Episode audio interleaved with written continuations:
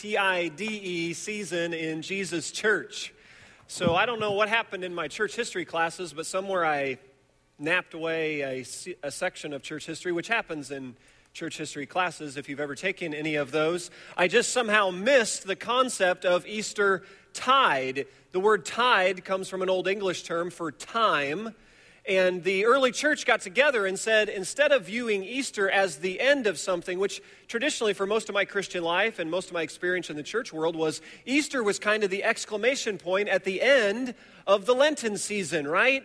Where you just kind of pull out all the stops because it's a big day. It's Resurrection Day. It's Jesus Day. You strike up the band, you fill up the choir, pastor wears a tie. We all just go off the charts with celebrating and singing and rejoicing. And it is a big day. And we had a great Sunday last weekend. But the whole concept of Easter tide is the church leaders got together and they said, you know what? A better understanding of what happened on that resurrection day isn't the end of something, but it's the beginning of something. That there was a tsunami of resurrection life that rolled out of that tomb in Jerusalem.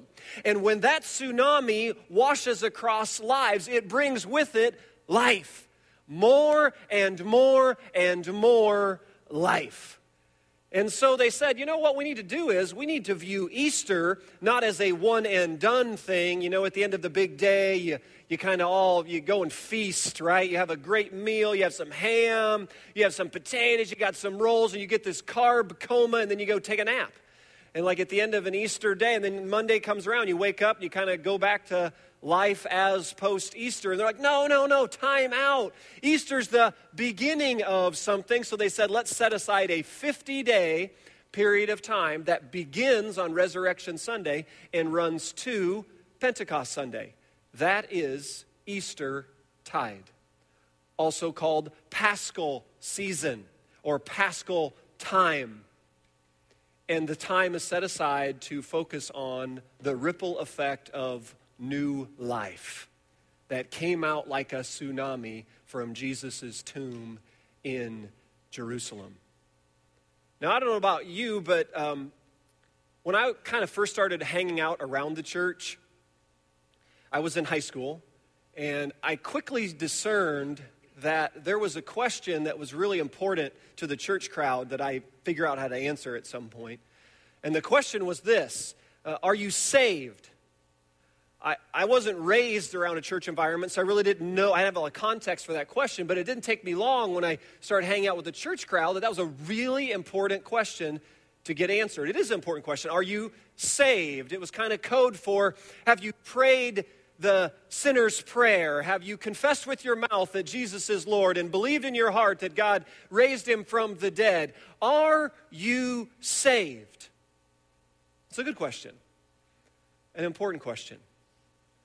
But the Easter tide season, I think, presses the question one step deeper. And that's what we're going to look at today.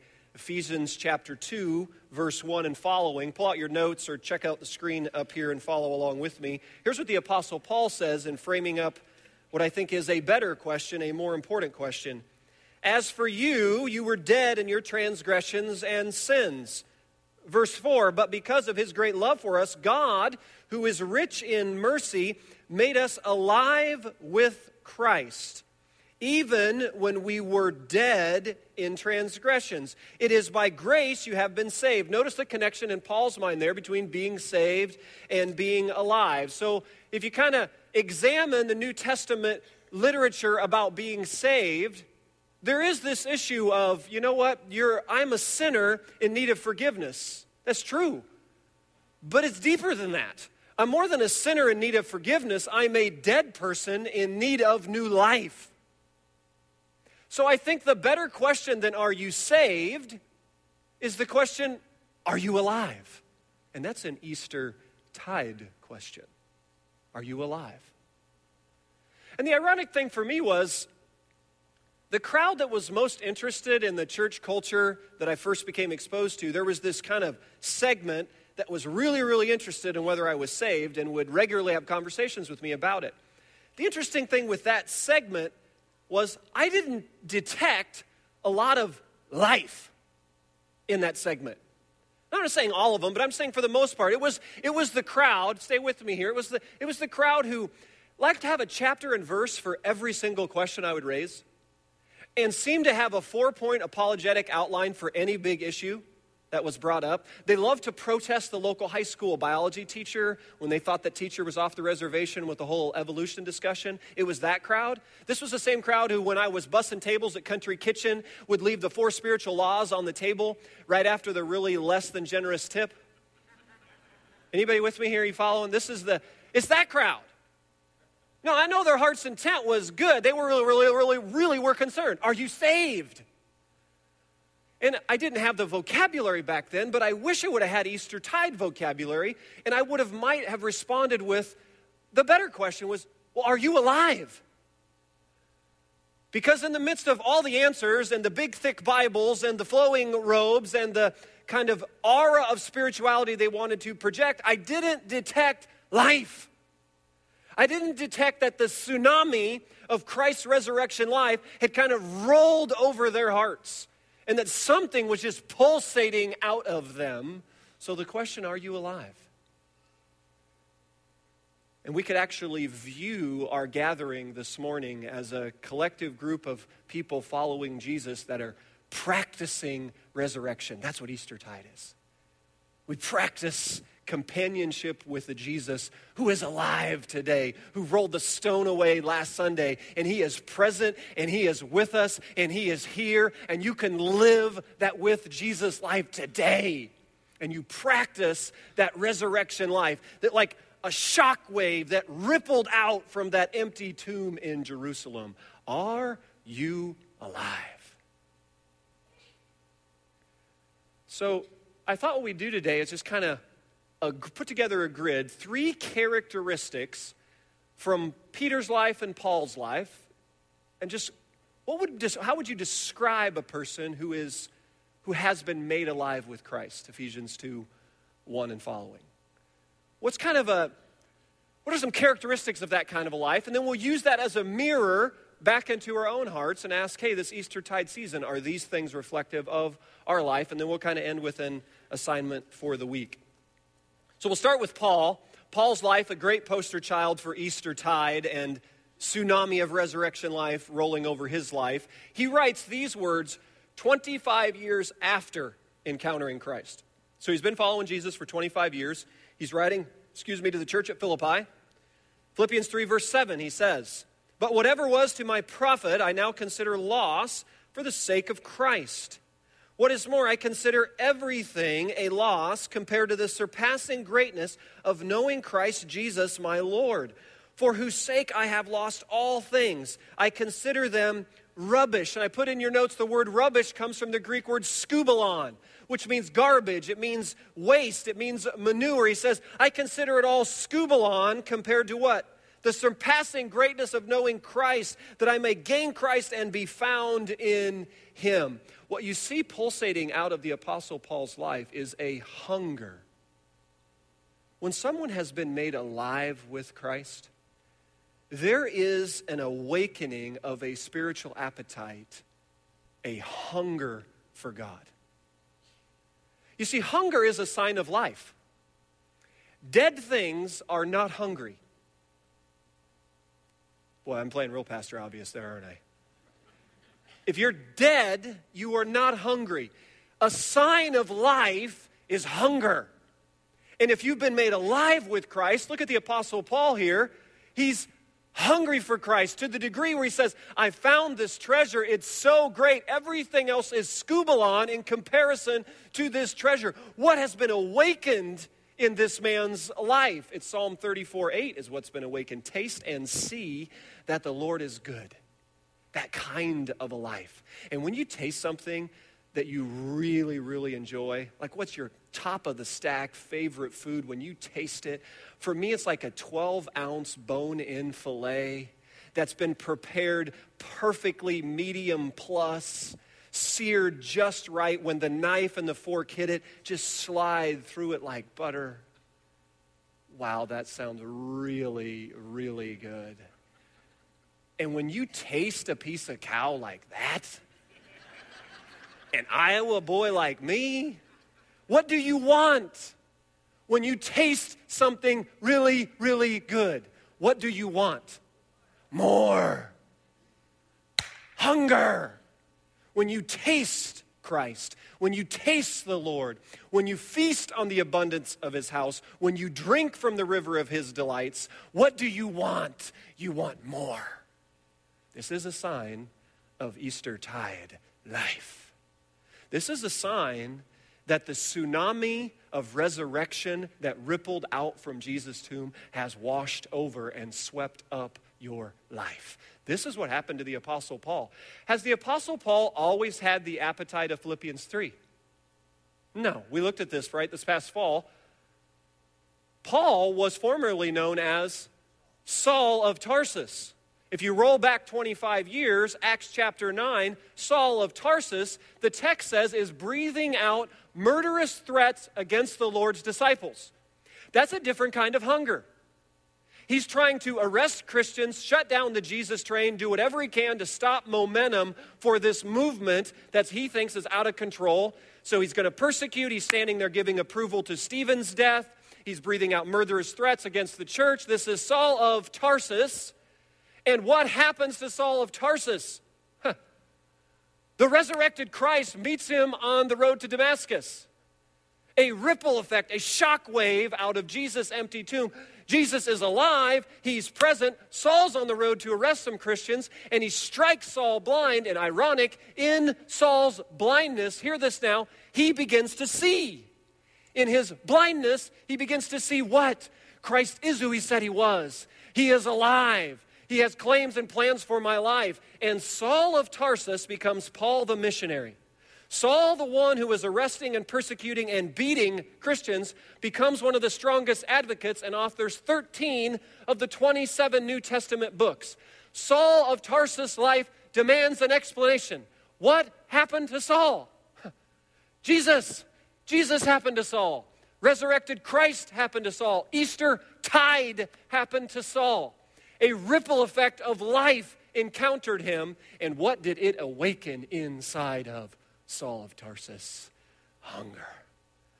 He wanted to know this Christ who's given him new life, this grace that he's tasted. The more that he tasted, the more he wanted, to the point where 25 years into the relationship, he said, When I look at my life in comparison to the treasure of feasting on the abundance of who Christ is, it's all skubalon. That's hunger. That is a sign of Easter tide life. A hunger for God. Listen to how Ruth Haley Barton puts it. When we pay attention to our longing and allow our questions about our longing to strip away the outer layers of self definition, we are tapping into the deepest dynamic of the spiritual life. The stirring of spiritual desire indicates that God's Spirit is already at work within us, drawing us to Himself. We love God because He first loved us. We long for God because He first longed for us. We reach for God because He first reached for us. Nothing in the spiritual life originates with us, it all originates with God, which means it's out of our control. An illustration of that is Easter tide season. We had nothing to do with when we were dead in our transgression and sin. The Apostle Paul's issue wasn't just that he was a sinner in need of forgiveness, he was that. It was deeper than that. He was a dead man in need of new life, and it was out of his hands. To the point when he's walking on the road to Damascus, struck blind, God went looking for him before he was ever looking for God. How about our commentary in our lives, right?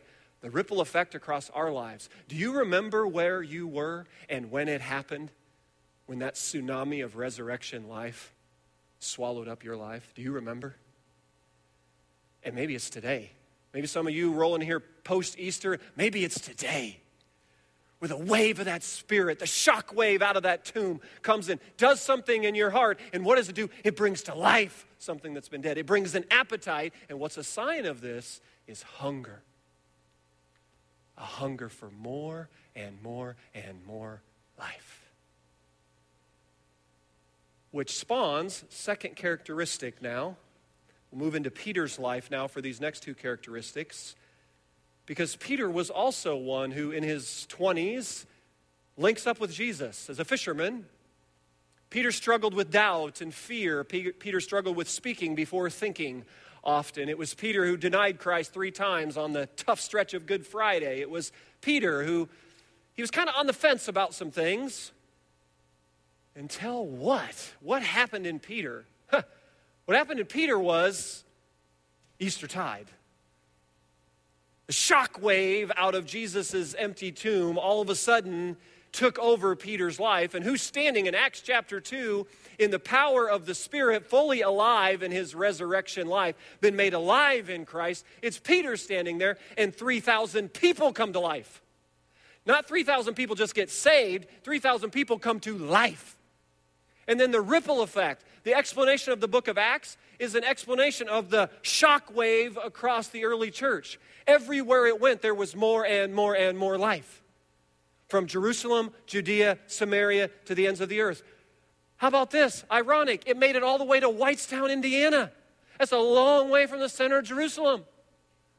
It made it to the center of your heart and life. Wherever you were, whenever the revelation came to you that Christ is who He said He is, He's done what He said He would do.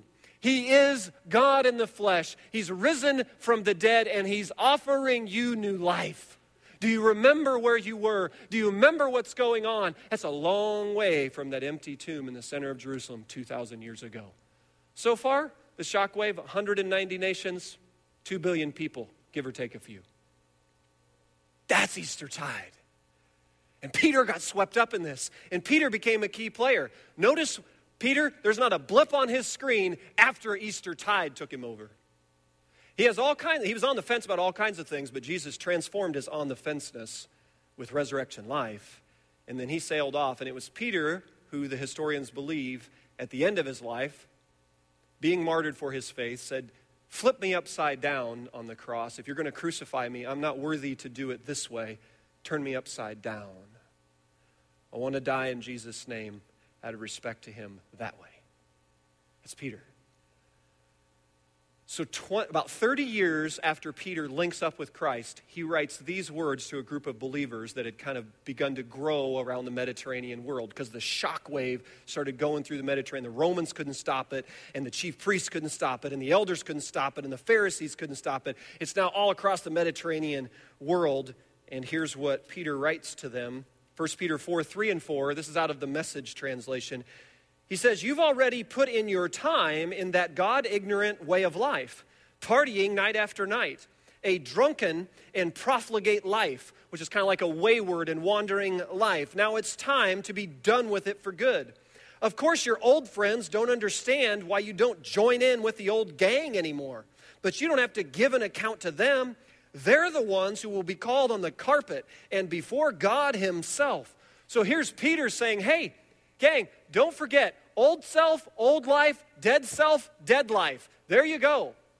You were drifting a long way from the things of God, wandering way off the reservation. This is old self, dead self, old life, dead life. And then, next paragraph, verse 7 and following, 1 Peter 4. The end of all things is near. How about that sentence? Written a couple thousand years ago. Peter said, hey, it's really close now.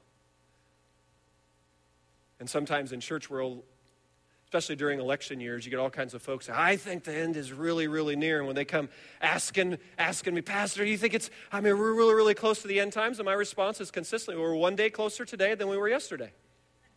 And Jesus said, don't be preoccupied with when it's coming, right? You're not going to know the day, the time, or the hour, but know this be ready. Here's Peter. A couple thousand years ago, hey, be on it now. Be on it. Be ready. It's old self, old life. No, new self, new life. And now he's going to describe it. What's different for Peter? Therefore, be clear minded and self controlled so that you can pray. Well, that's something different. Above all, love each other deeply because love covers over a multitude of sins. Offer hospitality to one another without grumbling. Each one should use whatever gift he has received to serve others, faithfully administering God's grace in its various forms. If anyone speaks, he should do it as one speaking the very words of God. If anyone serves, he should do it with the strength God provides, so that in all things God may be praised through Jesus Christ. To him be the glory and the power forever and ever. Amen. Don't you just love the Bible? The scriptures are amazing. What other book is like this book? It's unbelievably practical for how we live day to day. Here's Peter. He's basically saying, hey, snapshot, gut check time, old self, old life. Remember that? Verse 3 and 4. Remember that? Remember that's how you used to live? Remember that's how you used to be? Remember those are your values? Hey, new photo frame. Here you go. New life, 7 to 11. Here's what's changed. It used to all be just about me, myself, and I. It used to be just live in the moment, eat, drink, and be merry, for tomorrow you die. If it looks good, sounds good, feels good, do it. Just live for the moment. Peter's like, that's the old way, old life. What changed? Christ rose, Easter tide, the tomb's empty, Jesus is alive, companionship with Him, resurrection life. What's changed? Peter says, Well, here's what's changed. I got a whole new priority system, I got a new value system. I'm doing something like, He's saying, I'm praying, I'm clear minded, I'm carving out time to pray. That's, that's different. That's not what Saul of Tarsus was doing before Acts 9. No. But that's what Saul of Tarsus is doing after that. What changed? And then Peter says, What? Now, now you've got an eternal perspective, verse 7. Now you're learning, learning what it means to be a person of prayer, verse 7. Now you understand what true love is, verse 8. And you recognize you've been given gifts, not just for your own sake, but for the greater good of what God's doing in this world. And now you realize your everyday life can be an act of worship to this God who gave you life. It's all changed. And do you see it? The link here for Peter? It's, a, it's the difference between living the Christian life out of ought to versus want to. Do you know when you live following Jesus out of ought to, it's only going to get you so far. It's probably not going to be very sustainable. Anybody been there? Just kind of living out the ought tos of the Christian life. Well, of course I got to read my Bible. I ought to read my Bible. Of course I got to go to church. I ought to go to church. Of course I ought to pray. I ought to pray. Ought tos. I don't get a lot of ought tos out of Peter and Paul and the New Testament writers. I get want tos. And do you know what the want to is tied to? Hunger, desire, longing. Something has been awakened inside of them. And follow me here. When there's an integration between your hunger, your appetites, your desire, your longing, when there's an integration between that and the priorities, the arrangement of priorities in your life, when those two are in sync, there's an orderliness, a peace filledness of the way things are supposed to be in here. So, also, when there's this hunger, this awakening, this desire, this longing, and then there's this lag, lagging behind of the rearrangement of priorities. When there's this gap, do you know what that living in that gap is the sense of disintegration, disorder, out of syncness.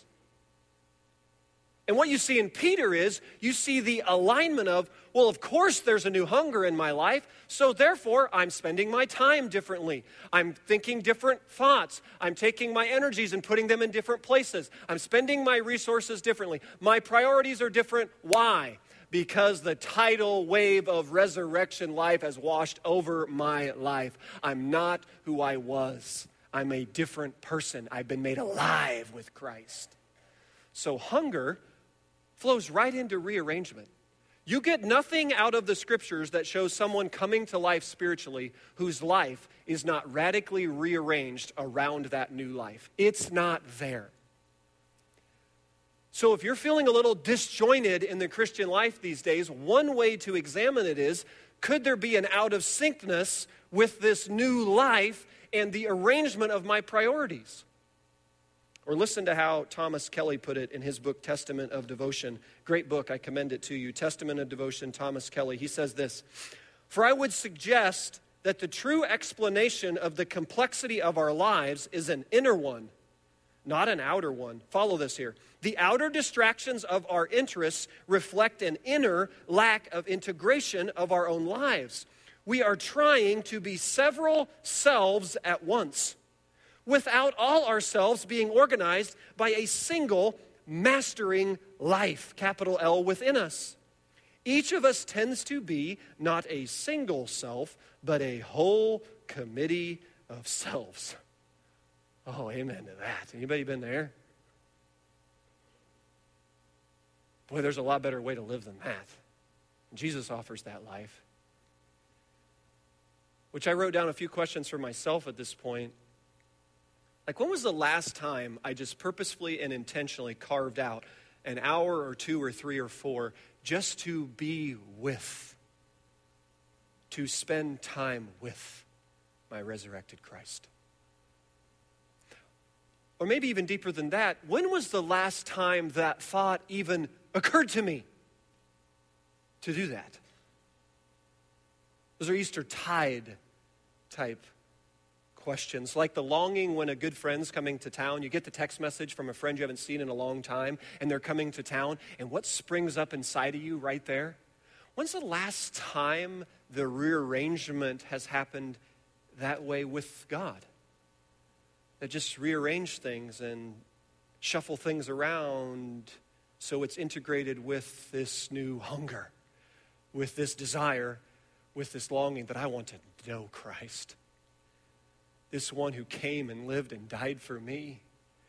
I want to know him. And I want to spend time with him. I want to listen to him. I want to love him and serve him and be with him. And he is alive and he is present and he is here right now.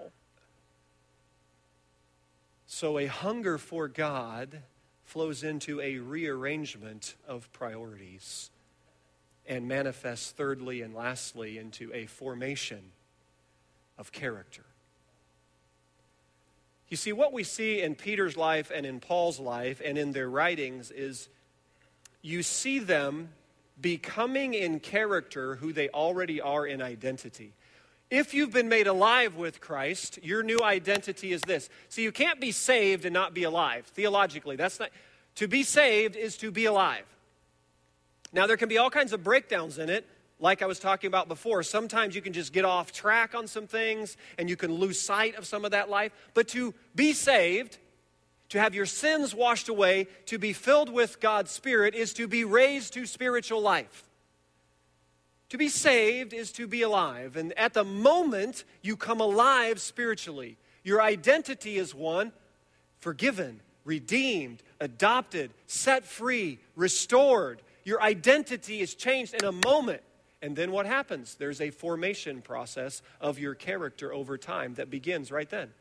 That's called discipleship, spiritual growth, growing up in Christ. And that, how long does that go on? Until we take our last breath here. And do you know what? When we get to the end of the run, gang, what are we going to harvest out of this life at the end of the run? The kind of person we've become. That's what's going to be in the end. It's the character that the Spirit of Christ has forged in you. You're going to become who you already are in identity. You see, when you get to the end of the run, at my memorial service and yours, the primary conversation is going to be about who this person was and how this person impacted others, your character and how your character influenced others. That will be the conversation. And when you stand before God, that's what you're going to bring into glory, which is why this book records a whole lot more attention and time and energy around what? Way more important to God than what we're accomplishing or achieving. He cares about what we're doing, but you know what He cares more about? He cares more about who we're becoming. This is a story about God developing a people, setting them apart for His own, transforming their character to reflect who they already are. That's what this story is about. That's why these li- this life here, 70, 80, 90 years, however many God gives us on this earth, it's a training for reigning. For what? We're going to reign and rule with Him in glory. And so you're going to be training in this life for the day when you stand before Christ. And what are you going to bring into eternity? The kind of person you've become by the power of the Spirit in you. That's what we're going to bring. We become who we already are. So you see in Peter's life, you see in Paul's life, your life, my life, the part of the spiritual growth process is a formation of our character where there are thoughts that no longer occur to you. How's that happen? Eastertide. The thought doesn't even occur to you anymore. You're different. You're changed. Peter's living 7 to 11, verses 7 to 11, why? Hospitality, love, forgiving others, serving the kingdom, praying. What happened? His character is changing, which will manifest then affecting what he's doing. The rearrangement of his priorities. They're all integrated and connected together. So, welcome to Easter Tide, Eagle family. It is a 50 day period of time where we will pause over these 50 days and say, Are you saved? Good question. Better question Are you alive? Has the tsunami of resurrection life rolled over your heart and brought life? More and more and more life. How do we know? Hunger. Hunger factor. Where's our hunger at? For God, for the things of the Spirit. Do we want to know Him? Is there a sense of the skubalon comparison going on the more you dive into Christ? Rearrangement. Is there a shifting around of priorities? If someone were to examine my life 10 years ago and my life today, would they be able to say, things are shifting around? There's a rearrangement going on. That should be normal. And then there's formation of character you should be able to speak with Kendra or Lily or Kaylin or the staff or the people who hang out with me and spend the most time with me. They should be able to say, hey, I see more of Jesus and more of Eric here than I did a year ago or two years ago or three. That's normal. That's becoming in character who you already are. That's what it means to live Easter tide, to be alive. So, Eastertide assignment for the week. That's on your notes. Here's what we're going to do this week, all together. We're going to find some quiet space for at least 15 minutes. Okay? At least 15 minutes. Preferably more, but at least set the bar in a way that we can all accomplish. At least a 15 minute block of time, preferably not in your car going 70 miles an hour on 465. That's not the definition of stillness and quiet, or not in an airplane at 35,000 feet going 500 miles an hour. That's probably not what the scriptures are talking about with stillness. I'm talking about stillness, quiet space, 15 minutes. When you find that space, I'd like you to read through Philippians 3 7 to 9, 1 Peter 4 3 to 11, and then I'd like you to sit with these three words hunger and rearranging and formation.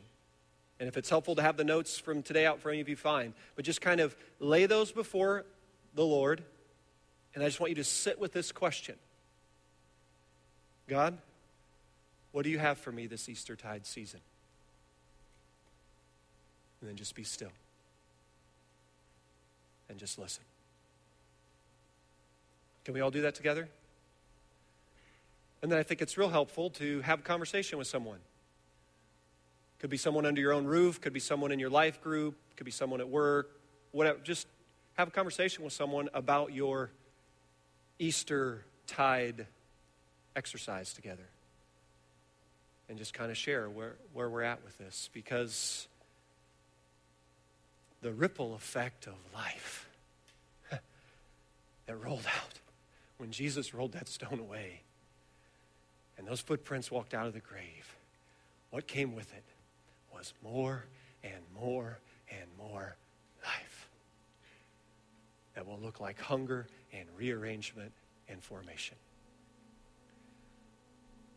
So the team's going to lead us in a song before I lead us in a prayer. And this song, I kind of landed on a few weeks ago because I felt like it was an Easter tide anthem. And if you need a song to play during Easter tide, I would commend this one to you. And maybe you just hit it on the playlist and just keep repeating it. It's called Come Alive by Lauren Daigle.